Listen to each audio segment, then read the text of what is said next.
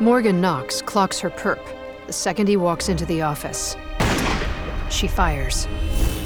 The city likes to pride itself on being a melting pot, but not everything melts the same way.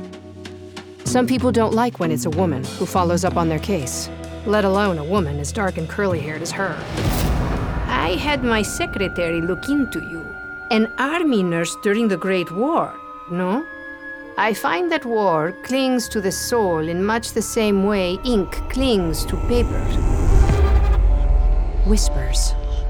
Soft, fluttering against her eardrums like moth wings. Thick as smoke behind that smooth, cultured voice. My motivation for doing this is simple. I wish you to discover who has killed me and why. I know you are a detective who specializes in the unusual. There are shadows in the corners of this mystery, and they are watching you.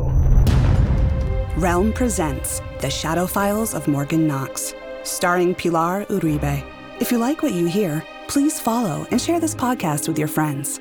Realm is your portal to another world. Listen away.